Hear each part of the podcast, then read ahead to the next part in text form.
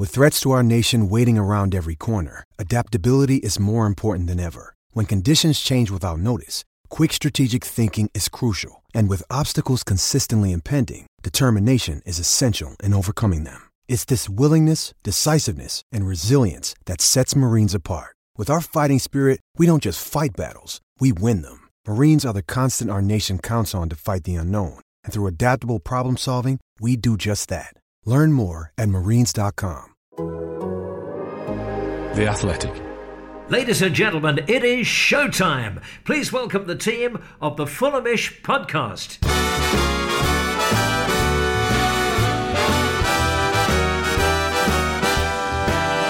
The Fulhamish podcast, your independent voice of Fulham FC. My name is Sammy James. This podcast is brought to you by The Athletic UK.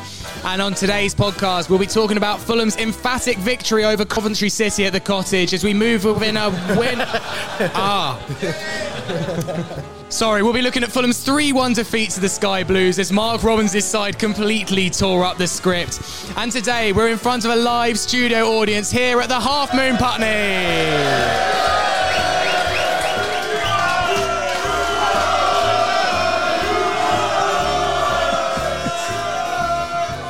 You're sounding gorgeous. Okay, on today's first part of this podcast, a Fulhamish rookie who is hugely impressed on his full debut season with tactical analysis and well researched takes. It's Mr. Dan Cook. Hello, everyone.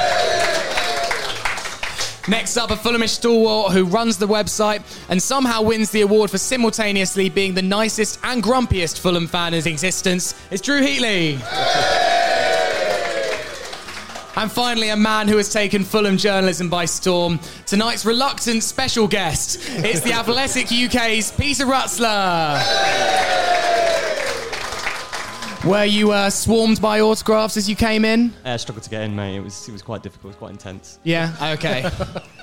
In part two, George Cooper will be hosting the questions and audience interaction with Izzy Barker, Farrell Monk, and BAFTA award winning star of this country, Charlie Cooper. Which should be lovely. But first, as ever, it's the Fulhamish podcast. We need to do some three word reviews from today's game. Adam, please give us the best ones. All good. So we've got, well, I say all good. It's pretty crap, actually. Um, Jack Collins, we've got sent to Coventry. Apparently, that's a phrase I didn't know about until about today. Every day's a school day, kids. Um, Fulham Mike with Deja Blues. Gerard Venton with Definition of Fulhamish. Tom Bunce, One Man Ream. Marissa Cardoni with Outplayed, Outfought, Outclassed. Harry Simmons, Blame the Horn. and Richard Bamber, thanks for coming out. Incoming Subdued podcast. We'll try our very best to prove you wrong. So throughout the show, we're going to be reading your comments and questions. If you guys in the audience want to get involved, tweet hashtag Fulhamish Live if you want anything to be read out by our glamorous assistant Adam over here on the buttons. And yes, for those listening, we bought an air horn. I ordered it on Amazon yesterday. It's really good. we can't use it. So it'll just stay there, lonely and sad throughout the podcast. Right, lads, let's do um, the debrief after what we just saw.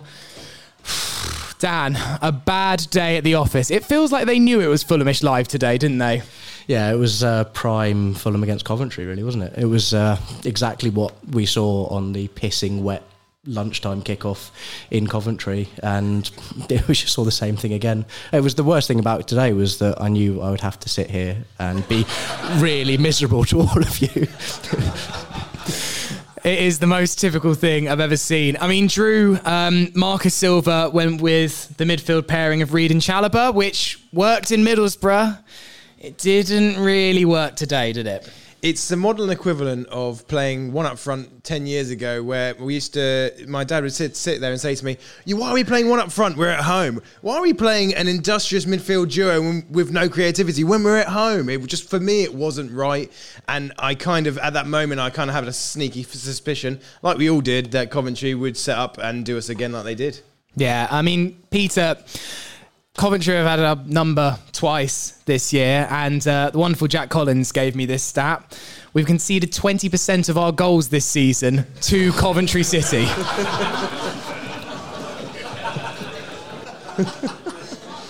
Yeah, that it sums it up nicely. That doesn't it? Doesn't it? I've just seen Jack walk in with a pint, and I could really do with a pint after watching that game. Jack, please. um, but no, I mean it sums it up really. I mean, are they a bogey team? Haven't played them for 40 years. Rock up, beat them twice. Could do with getting promoted and not seeing them again for another 40. I think. Um, very similar. I think that's the frustrating thing about today. I mean, a, different game, not as pissing wet as, as Dan was saying, but um, in terms of the way you know Callum O'Hare ran the show in midfield, Viktor Gyökeres, you know, I think bullied at times Tim Ream and Tosin. Um, and that was disappointing. Good on the counter attack again, and, and, and, as you guys said, you know, you talked about the midfield, which was a defensive midfield, yet was was wide open. Didn't weren't able to play around it, and ultimately that's that's cost them today. And was it a game for Seri? Probably would have been a game for Seri. I think we have if you throw in Seri into that environment then um, yes, yeah, more more claps would be great. That's good for your morale. Lovely, thank you very much. A clap for Jean Michaël Seri. yes, um, but no, it, it, I think when you have Seri in that environment um, against a team pressing as well as they did, they were so sharp, much sharp. I mean, they played midweek. That's not can't be an excuse either. Um, you, you want someone who can play through their press. And, and even in the reverse fixture up at Coventry, it was Seri who came on at half time. And well, so actually, second half wasn't good at all, was it, actually? So I'll, I'll park that point. Um, but no, may, maybe it was the game for him. I, not that I thought Chalobah had a bad game. I thought Chalobah was pretty good generally. I thought he was tidy. I thought he, he, won the ball. I think the problem that Fulham had, and may not have too many fans saying that, but um, was actually just how open the spacing was between Reed, Chalobah, and, and Carvalho. Um, and the players that Coventry put into those areas, Allen, Hamer, and O'Hare, were, were just too much to, to deal with. And Dan, the first goal, um, a set piece, uh, a corner to the front post, flicked on. It seemed all pretty simple. And I guess the mad thing about that is I felt like, unlike what we thought we'd see with Marco Silva this year and set pieces, we've been pretty good at defending set pieces. So then to concede such a simple one, and it wasn't just that. I think Fulham could have conceded two or three from corners today. We we looked all over the place. Yeah, we, we were really weak from set pieces today. I think it was weird because usually that sort of whipped ball to the front post from corners we tend to deal with pretty well. We often see like Mitrovic on the front post, he'll, he'll often be that sort of first cutout on set pieces. But today it just didn't work. I thought we maybe didn't protect Marek enough in those situations. He was very much swamped in the, in that goal mouth area, and you just need someone to say, right, I'm getting my head on this. I'm dealing with this. And if that's Tosin, if that's Mitrovic, you just need someone to stand up and be like, right. We're clearing this, we're clearing our lines, we're dealing with it. And it was a really soft goal to give away, as were the other two. Yeah. Um, Drew, the second goal.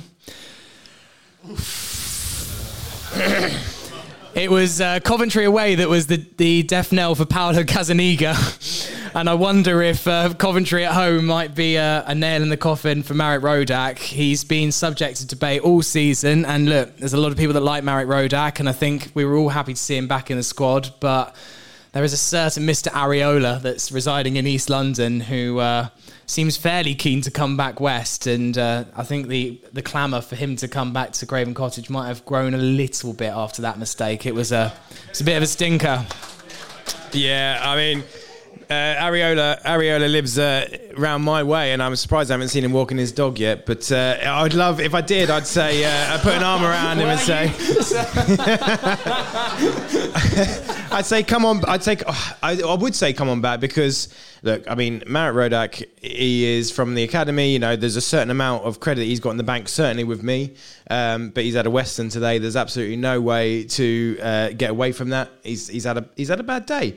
Um, but you forget, you know, keepers come into their prime in their late 20s, early 30s, and he's still a young keeper. And I don't think there's any shame in uh, helping a team get promotion uh, and then sitting back and saying, okay, I'm going to learn from uh, a goalkeeper like Areola again, who he has will have a relationship with. If we can get that deal done, if that's even something that's going to be around, I've seen Nick Pope's been talked about as well. But I think I think all of us fans, if we're going to be honest with ourselves, would say we'd like Areola to come in if we can. Um, and and those moves should hopefully already be sounded out, uh, if uh, on an unofficial level, if nothing else, because we know where we're going, we know where we're headed, um, and hopefully those chats have been had. I mean, I felt like in the first half, he, after that mistake, he re- really wanted the ground to swallow him up. And for the rest of the first half, he just looked, he looks like in despair, didn't he? Really, even a couple of really small moments, like there was a back pass towards him where he didn't even go towards the ball, and there was the moment with Harrison Reed where he kicked it out for a corner. Probably more Reed's fault than Marek's, but it was just that lack of confidence. Suddenly, was was you can tell it throughout the team because Marek was clearly in a in such a bad place. It was that moment that you said when Reed kicked it out, where you can see Tosin, you can see uh, Rodak and and and Reed. They're all shouting at each other, and it's not something it's not dissension, but it's not something that we've really seen this season. The way that they cope with uh, the pressure when it's all going against us, and you don't, you certainly haven't seen it that much this season. And it was, it was an interesting one. And and again, it comes down for me. It comes down to age. I mean, what is what's Rodak? He's he's 22, 23, 24. You know, he's a young lad, and I think. Um, four, five, six. I don't know. Can we find out? Can we cut that He's bit? 25. 20. Okay. All right. The- you went for three and still got it wrong. He's got another. He's got another decade ahead of him. He'll probably come into his prime in the next five years. He just, you know, it's a young lad. It was a tough day. Uh, you know, if you uh, if you struggle on the big stage, then uh, then he swallows you up like like when you get his age wrong uh, three times. a bad day for Marek and a bad day for Drew. I mean, Peter. Fulham 2 0 down actually did start to create some openings. Mitro had a good chance. Neeskens hit the bar. But there's just something about watching Fulham when we're behind where I have no confidence, despite having 28 shots today, that we're actually going to get back into the match. It is genuinely as simple watching Fulham this season. First goal, we win. First goal conceded, we lose. It's it's our our ability from behind. I know it was a difficult ask today. We just seemed like rabbit in headlights. Yeah, I think. I mean, when we talk about the the previous Coventry game when that ended four one and the team sort of collapsed and wilted, I guess the, the sense was ah we'll see more of a reaction from the team, and we have seen that over the season. You know, we have seen the team when they do fall behind, they do respond, they do have a reaction. I mean, even today. I mean, the difference is you had that reaction in the second half, creating chances. Sure, maybe there's a Fulhamish element there, thinking it's not going to score, but. Um, but the, the, It's the live show. Nah, I'm hit the bar here. exactly. So, um, but you, fundamentally, yes. I mean, it's it's been rare those occasions where we're behind, and I think when you look at the team and from what you hear around the team, they're not the loudest team. They're, I mean, you've got leaders in there, but they're they're generally leaders by example. So you likes of Tim Ream or or Tom Cairney or the players like that, Mitrovic, even Mitrovic, someone as as you know, you see him on the pitch, you see how vocal he is against referees and whatever. Generally, not the loudest sort of bunch. So you want you want to have people who can grab the team and pull them through those moments. And I guess that's the one lingering thing, the one sort of side moment. Is that my pint? Come on. I know. I used to be on this podcast. yeah, yeah, you're not wrong. You're not wrong. Yeah, kiss a quid. Thank you. Cheers. That one your left is juice. Thank you. Thank you, baby. A brilliant cameo there from Jack Collins with the pints. Thank you. As you were saying, Peter. Um, but yes, no, and, and taking it back to the game, I, still think we've seen the team grow this season in that sense. I do think we've seen them being able to respond. I mean, Silva afterwards was talking about the team being more needing to be more resilient, maintaining a strong mentality, a winning mentality, um, concentration, focus, and I think the biggest criticism in that first period was the extent to which they just weren't as aggressive as their opponents. They just weren't at it. They weren't on the same level as, uh, as Coventry. Um, and and that's that's the major criticism. But th- there were chances today, and maybe on a different day, you know, Muniz takes a shot, it takes a deflection, and it falls kindly for more. It's into his space where he can save it. It's those kind of things that, that can go can go your way. But Yeah, Dan, the second half subs at half time, he hauled off um, Chalobah and brought on Decordova-Reid at centre mid, um, which was a bit of a rogue one, quite an attacking substitution.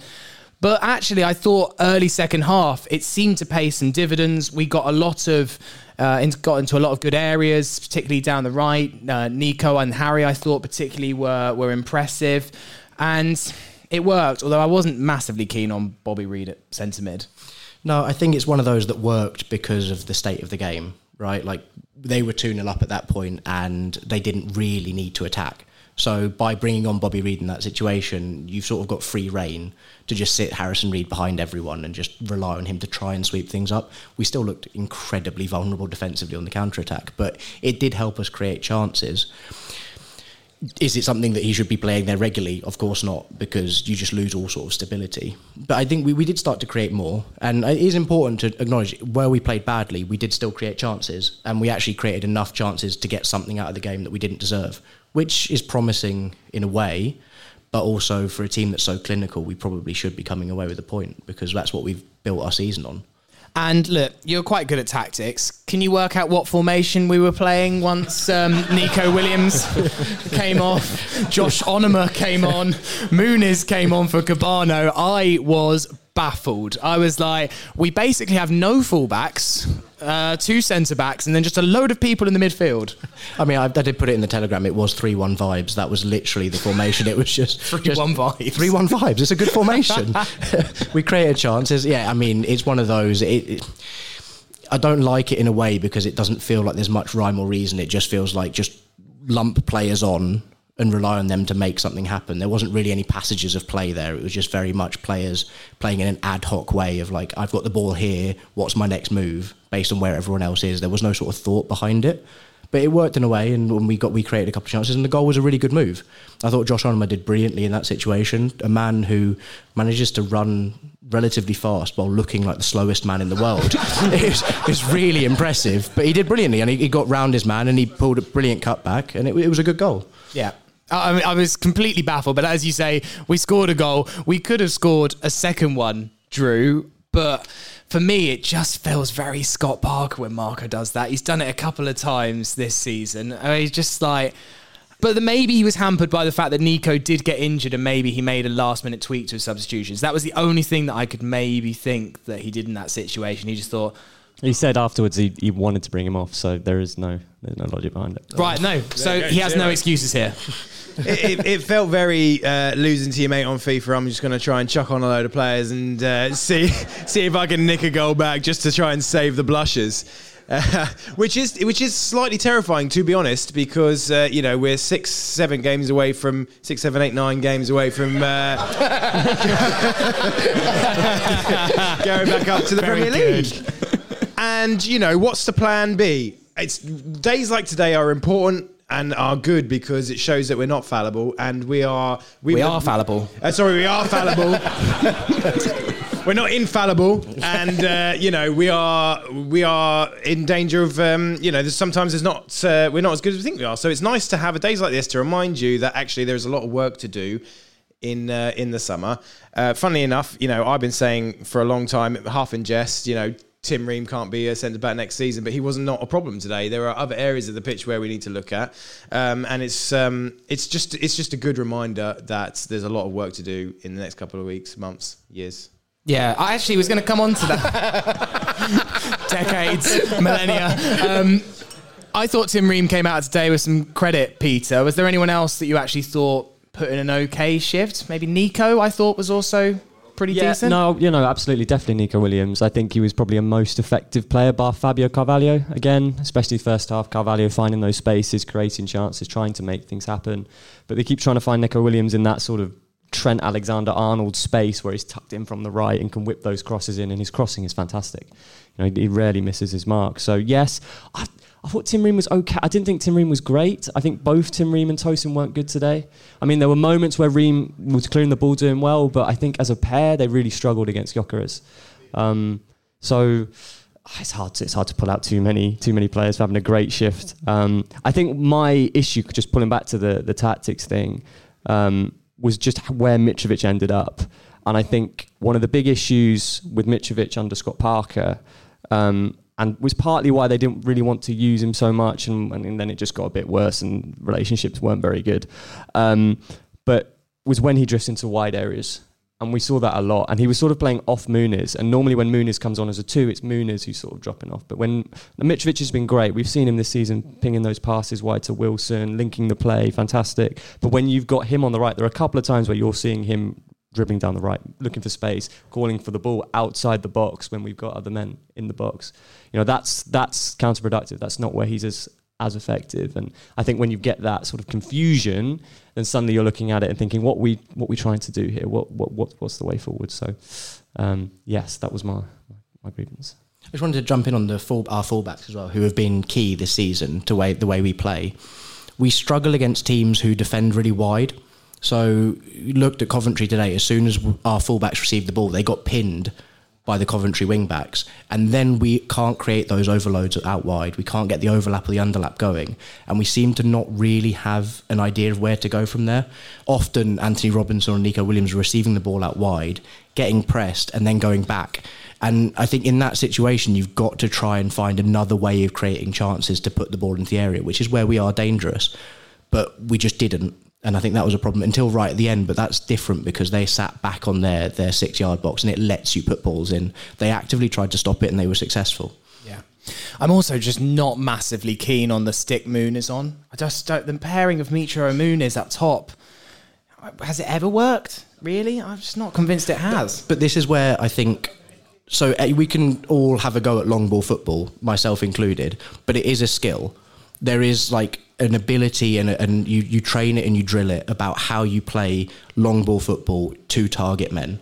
And we're not a team that have that drilled, which means when we resort to that, we just think that putting a ball into an area from 40 yards out might create something. But there's a lot more to it than that. And I just don't think it works because they actually have no idea what to do other than Tosin receives the ball out wide and just drifts the ball to the back post. If you've got no one else around it after you win the header, it's pointless. Yeah. Um, Drew, I just wanted to quickly touch on one other player who I actually thought wasn't too bad today. This might be unpopular, but Antonee Robinson. What did you think? Yeah, I thought second half he was all right.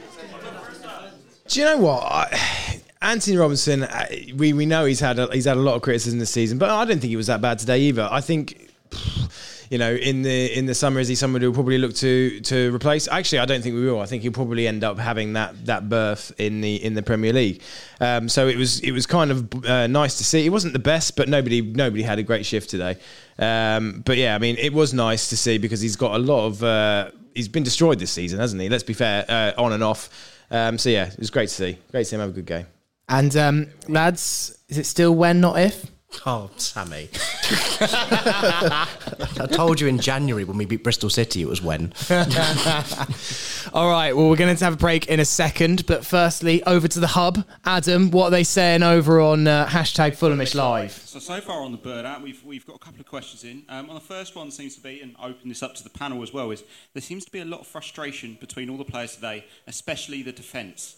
Is there anything that you guys see to this? I don't know. I think it comes from a team that's used to winning, right? When you get into games, when you start to, you're not used to being behind in games that much, and things start to go wrong. People start to make individual errors. You start to pointing fingers, and it's obviously not a great thing. But I, I guess you would show that these players haven't given up. They're, they're still fighting for it. They still want to win every game to the end of the season but I, I, don't think it's a massive issue. I, I, don't see a problem with a player calling out. You know, it, when when Harrison Reed had a go at Marek Rodak, maybe confidence wise, it's not a great thing. But in that situation, Marek Rodak should be showing for Harrison Reed so that he can clear the ball, and you should still be letting your teammates know that in those situations. Okay, right, we're going to take a break there. In part two, George Cooper is going to be taking over and answering some of your listener questions.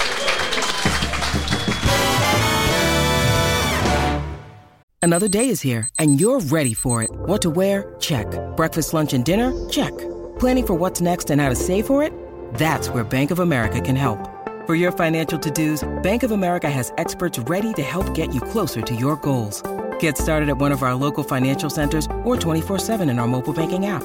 Find a location near you at bankofamerica.com slash talk to us. What would you like the power to do? Mobile banking requires downloading the app and is only available for select devices. Message and data rates may apply. Bank of America and a member FDIC. When you need mealtime inspiration, it's worth shopping Kroger, where you'll find over 30,000 mouthwatering choices that excite your inner foodie. And no matter what tasty choice you make, you'll enjoy our everyday low prices, plus extra ways to save, like digital coupons worth over $600 each week. You can also save up to $1 off per gallon at the pump with fuel points. More savings and more inspiring flavors make shopping Kroger worth it every time. Kroger, fresh for everyone. Fuel restrictions apply. Section two. Thank you very much for everyone who's uh, got in touch with your listener questions. It's still time to tweet hashtag Fulhamish Live if you want to get involved. It's all coming up. It's all very technical. It's coming up on my screen. First of all, it is an absolute pleasure to be sharing the stage with one of Fulham's most loved, most cherished, most recognised supporters, multi-award winning. Farrell Monk, how are you doing, sir? What an introduction. I don't think I've ever had one like that before. Also joined by sports journalist Izzy Barker. How are you doing? I'm good, thanks. Thanks for having me. And BAFTA award winning star of this country, Charlie Cooper. Let's give it up. give it up. Now, uh, I know the result didn't go the way we expected it, but you know what? I'm, I'm going to break rank. We're still going up. Don't matter a jot. Yes, yes, yes. Give it to me, George. Give it to me.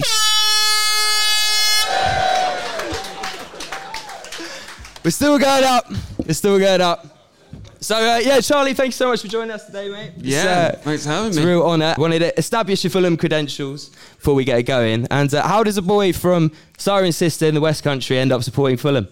Yeah, it's a weird one, really. Um, as you can tell from my accent, I'm a Wurzel. I'm not from round here. Um, me and my dad, it, Fulham's not a family thing, obviously, but we went sort of randomly years ago when I was getting into football, and he sort of took me to Fulham. so- A because you can sort of get a ticket easily, and B he sort of said, "Well, we won't get beaten up, so it'll be all right."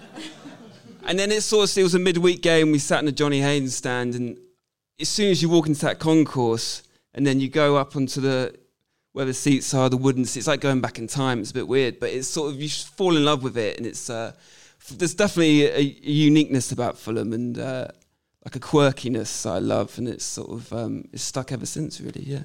Too right, too right. We're also joined by uh, Paul Cooper, who's in the stands over here. Martin Mucklowe in the show. There he is. the man who's responsible for all this. Yeah, uh, we've actually had a, a very special gift from uh, listener Richard Smith. Is there? Is he? I'm not sure if he's here this evening. But there's a scene in this country for for those who haven't seen it, who aren't familiar with the show, where Kerry uh, treats herself to a brand new England shirt, and um, she it's, it's a sort of knockoff product, isn't it? And uh, what what was the what's the defect on the shirt? It's got four lines. No, wait, what's the song called? Three lions. Four lions. Oops, should know that. Uh, yeah, it's got four lines when it's meant to have three. Yeah. Is that yeah, right? that's it. Yeah. So Richard, I don't I don't know how he's managed to create this, but he sent in a special Fulham version to recreate that moment. fantastic. So give it up for Richard Smith. We've got an FFC shirt with four.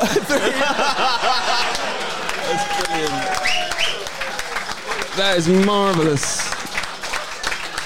That sort of works. What does the extra F stand for? Thank you. That is beautiful. I've got uh, a few a few Fulham questions just to uh, you know just to sort of break the ice a little bit, Charlie. So Yeah. it's just quick fire off the top of your dome. Yeah. Favorite Fulham player? Bjorn Runstrom. Whoa! Any, any particular What reason? happened to Bjorn Runstrom? Does anyone remember? he, he went on loan to Luton and started approximately 100 appearances and scored zero goals. That is shocking. What is he doing now? Well, Um, welcome to the stage. We got AF frantically typing Bjorn No, Rush. How do you sorry. spell Bjorn? What, can I answer properly? Yeah, of course. Uh, Brian McBride. What now or old? All player? time, all time. All time Brian McBride. Weirdly, um, just because I've never seen a man with larger neck veins than Brian McBride. He was just. ing- He's not, you know, a flair player, but he was just so good at heading the ball, and I was just obs- weirdly obsessed with him. But yeah, That's not Yeah. weird. It's not weird at all. Really? No, but I think we all had that obsession at, at one time or other. Um, favorite Fulham kit, um, other than the one you've just been presented with. the light, the Puma light blue Dabs kit. Do you remember the one I that we wore when we beat Newcastle four one? Which I've got on DVD thanks to my dad. Did anyone else buy that? That was in a club shop when we beat them. It was weird. Yeah, I That remember we used shows, to how, that. that shows how Tim Pot Fulham have been throughout the years. That, uh, Exactly. yeah. Favorite Fulham moment? Uh, oh, Wembley, gotta be surely. Yeah. yeah. We, we all here at Wembley. We all here at Wembley. Yeah, yeah. What what a day. The white wall. I feel like we were like robbed of that during the lockdown, but Yeah, I remember that get. I think I started drinking too early because I was hungover at half time, and I, I, did, we didn't watch the last twenty minutes, did we? I just stood behind you, I think. but ama- what an amazing day! Yeah, just to have uh, bucket list stuff, isn't it? Seeing Fulham win at Wembley. So yeah, Absolutely. Best Fulham away day. um, love Norwich away as an away day. Yeah. Because my girlfriend's from Norwich, so it's sort of it's quite nice to go there. Um, but do you mean a specific game? Yeah, it's just a day uh, in, in Sorry, I'm messing this up a little bit. Um, yeah, not Norwich away. I mean, going to QPR away or Brentford away when we get a result is obviously brilliant. But um, yeah, Yeah, we, we had a good time in Swansea the other day, didn't we? Where we did. everyone we encountered in Swansea tried to get us to stay in Swansea for longer than the away day. They were, they were just pitching us various tourist destinations. Like, you got to stay, you got to see the, you got to see the beach. This is lovely. Did you only just get back then from Swansea? yeah, it's been, it's been, been quite the trip, hasn't it? uh, Favorite Fulham manager? I think there's. Um, I, d- I really love Slav. I really did. There was something about him. sort of suave. He, he was immaculately dressed and just terrifying. I remember one of the best things he ever did. Do you remember when Chris Martin refused to play against Reading? And he, in his interview, um, post match, Slav said, Yeah, we are not a train station. Which I just thought was brilliant. So it didn't make any sense, but there was something about him and there was something about that season that was just so good. And yeah. Yeah, it was good. Since Slav, I've got this theory that the Khans have this recruitment process whereby they only hire managers that look like they could be on the front cover of GQ. There's, Yes. That's the exact reason why we haven't got Cooper right now. Um, well- yeah. Oh, here he is. Here he is. what on earth are these? I used to be on this podcast. Just wanted to get that line in again. Thank you very much, Jack. Cool. Going to get on to the game now. So thank you very much for everyone who's got in touch with your listener questions. The first one is from Tom on Twitter. I'm going to throw this one to you, Izzy. Does Silva have an actual plan B when we go behind? And if not, surely that's a massive worry in the Premier League next year when realistically we're going to concede first more often than not. Is this something that has uh, come to your attention, would you say? No, not at all. I think the beauty of this season and Marco Silva is the fact that we do have this strength in depth with our squad. We're not relying on these talismanic like players that are in the starting 11. We can bring on players that don't necessarily worsen the team. And I do think he does have a plan B. Obviously, Marco Silva's got a point to prove in the Premier League. You know, it's this unfinished business for him. And I think he does. I, I definitely, I don't get worried when we go behind at all. I think he's proven that you know he can improve the squad when we're when we're behind, and we bring on players like even Chalobah still to, to kind of I don't know he's still got a point to prove as well, but it makes it doesn't necessarily make the team worse, and I think that's why we can do it in the Premier League because we aren't relying on just Mitro's goals or things like that. We've got this depth as well. Uh, Farrell, have you got anything to add? Do you think that our style of play is particularly going to change next year when, and I will say when we go up? Um, not necessarily. I think that um, much like Slav tried to do when we went up to the Premier League, um, is try and play the way that suits our players that are going up, the same way that Scott Parker did as well. And I think to some extent it did work a little bit with both of them.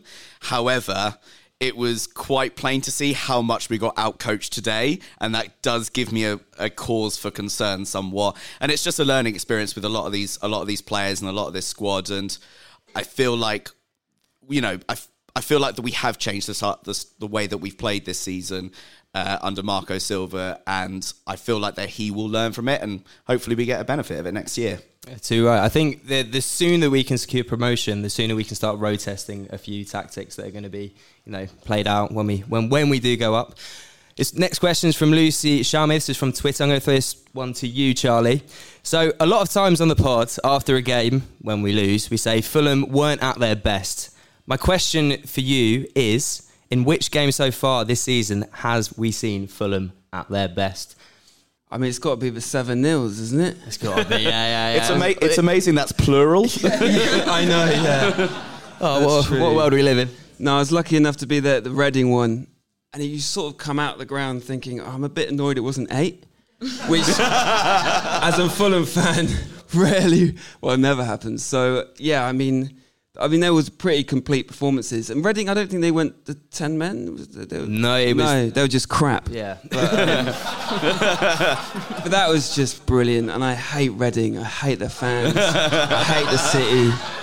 I hate the shopping centre in the in the in the little. I hate the the bus system in Reading. Uh, yeah, sorry. Next question. Izzy, was there uh, same answer? Was there a particular uh, standout performance for you, other than the uh, the emphatic seven nils?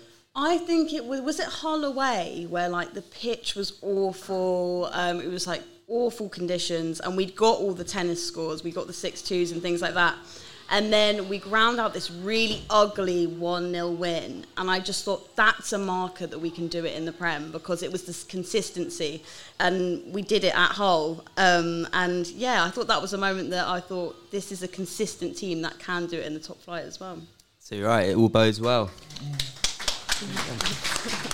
Hang on, we get, we're getting um, in from tech. I think we've had a few uh, listener questions come in. Adam, would you like to? Uh, Yeah, so Elizabeth's been in touch and she's asked how many goals slash points do you think we finish the season on, and when we do win promotion slash the title, if we do, when do we think that will be? Farrell? Oh my lord! I hope it is. Uh, I hope promotions next Friday at Derby. Who's joining us at Derby? See you there. Uh, because it's just going to be there's a bigger way there's a bigger way following there, um, and uh, I just feel like it's just going to be wonderful, and it could actually send Derby down. Which for the uh, older fans in, who's listening today, that would be super super sweet considering what happened back in 1983. No, I wasn't there before Drew says, by the way. Izzy, how many new players do we need if we go up? Has the noise on the new keeper got to Rodak, do you think? It feels like a sort of never ending question that's been ping ponging around for the last three months, but I'm interested to hear everyone's opinion on it. I think it's about just being really smart in this transfer window. Like we've we've done everything. We've thrown record amounts of money at a squad. It hasn't worked. We've taken out our best player like Mitro. It hasn't worked. So we just have to be really smart with our transfer system. But it has definitely got better. We're doing so much better than the likes of QPR, Millwall, Championship sides like that that just haven't nailed their transfer system. You know, they they signed the old season pro and it doesn't work. But I think we've been really smart with players like Harry Wilson, things like that. Tying down Neco Williams will be really important. I think that could be an opportunity for us because of the Fabio Carvalho deal. Um, the fact that happened with Liverpool has been a sweetener for them, and they're really open to doing deals with us, like Neco Williams, in the future. So I think that would be really good as well. But we've got such a good squad. We do. We don't. I don't think we need to make loads of changes.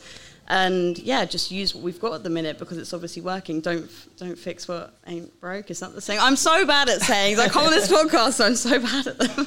Yeah, I feel like you know e- e- inc- we've got incrementally better with the transfer windows as they've got on, and this will be the time that hopefully we absolutely nail it and give us our best shot. It's only taken Tony Khan what six years to get used to transfers, really. Better late than never. Better late than never. Just quickly on the Fabio Car- um, on the Carvalho, Charlie. What's your quick take on it? Is it thank God it's over? Can we just all get on with our lives, or are you a little bit more kind of? So I'm not quite ready to let go yet, which is really, really sad. But I think as a Fulham fan, we're all used to seeing players that we love come up, you know, through the academy and break into the first team, do well, and then they get sold. It's just a part of being a Fulham fan. Um, but no, he's. I mean, he's apparently by all accounts such a lovely lad, and he's done so well this season. It's been so nice to see. Um, but yeah, well, I mean, we've got a few games left to see, you know, what he can do. But yeah, so- Give me a minute. that was really unexpected. Next question. do you want to do you want to have a word with him? Do you want to have a word with him? Right, we've got another question from the uh, Telegram chat. This is from Luke Wretch. What are people's realistic hopes for the next three years at FFC? So, uh, dare I ask this? Farrell, what do you reckon?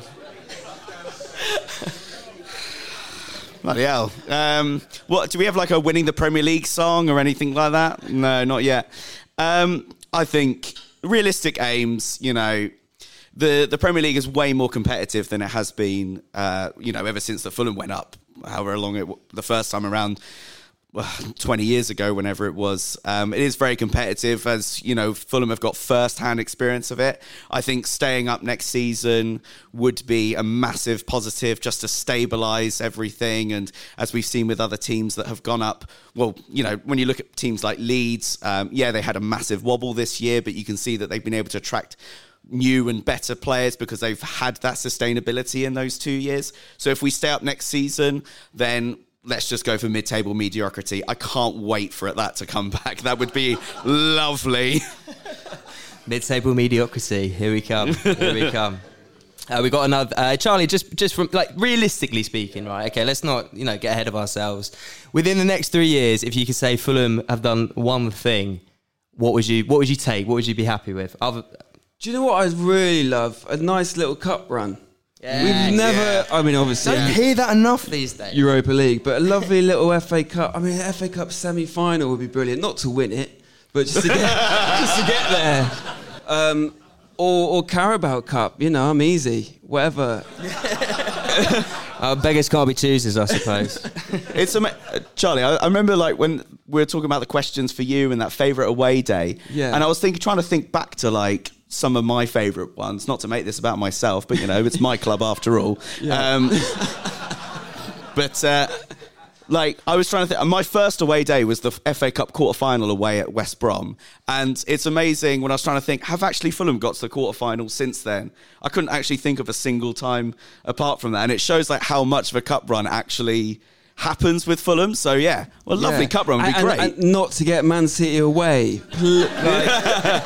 Like, I, I almost cried then when we got drawn. It's just so boring. So basically, the realistic aims of Fulham Football Club is not to draw Man City away. Massive Do you know club. what? Next three years, if we don't do that, I'm happy. what, what an answer. Uh, AF, we got any more questions from the audience? Yeah, we got a few in here. So, first one is from Stevie. Do you think Brentford's ground is built more from K'Nex or Lego? Lego's too Lego's too prime, to be honest. Izzy, you've been to Brentford, haven't you? Do you like it? You're not gonna hate me. Um, No, for work. You're paid to be Yeah, there. I was saying to them I got a promotion at work, and I was like, "Oh my god, that's that's amazing!" And they were like, "Yeah, but you're coming Brentford," and I was like, "Oh, I've won, but at what cost?" Type thing. Yeah, but um, no, it's awful. I went there today, and do you guys remember that the stadium announcer that goes, "And go on, Brentford," and he's like really roars into the mic. But someone actually, I think he at, at half time he reads out like birthdays or something like that, and it was like that Bart Simpson moment. I can't remember what it was, but it was like "Happy Birthday to Anal Bead" or something like that. and I was like, "Oh, small little pleasures." just pure n- knuckle draggers, aren't they, Brentford? knuckle draggers FC. Oh dear. Uh,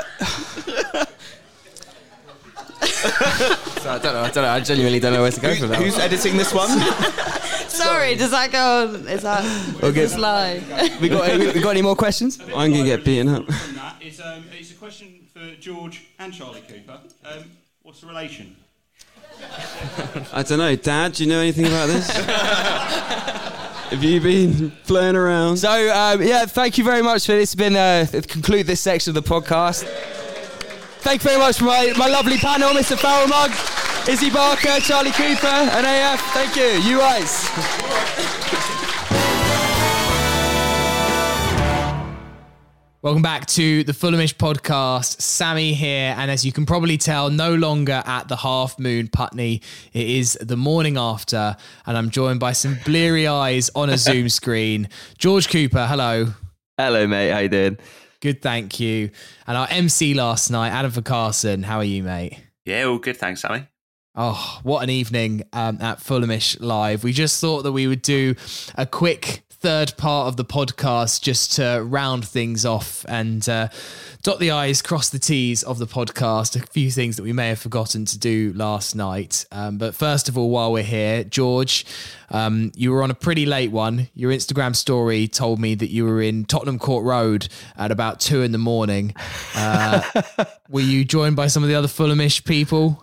Yeah, I mean, all Farrell's fault. hundred percent down to Farrell. I got I got massively peer pressured after we left um, the half moon, and we were all obviously on a bit of a high because it was such a uh, such a such a great evening all in all. And Farrell managed to somehow convince us to. Um, to have a journey to uh, London's West End and uh, had a, had a few had a few more drinks out, but um, yeah, it was very fun. Um, slightly cavalier, I'm feeling it today, but um, yeah, what an evening! All in all, it was it was it was quality.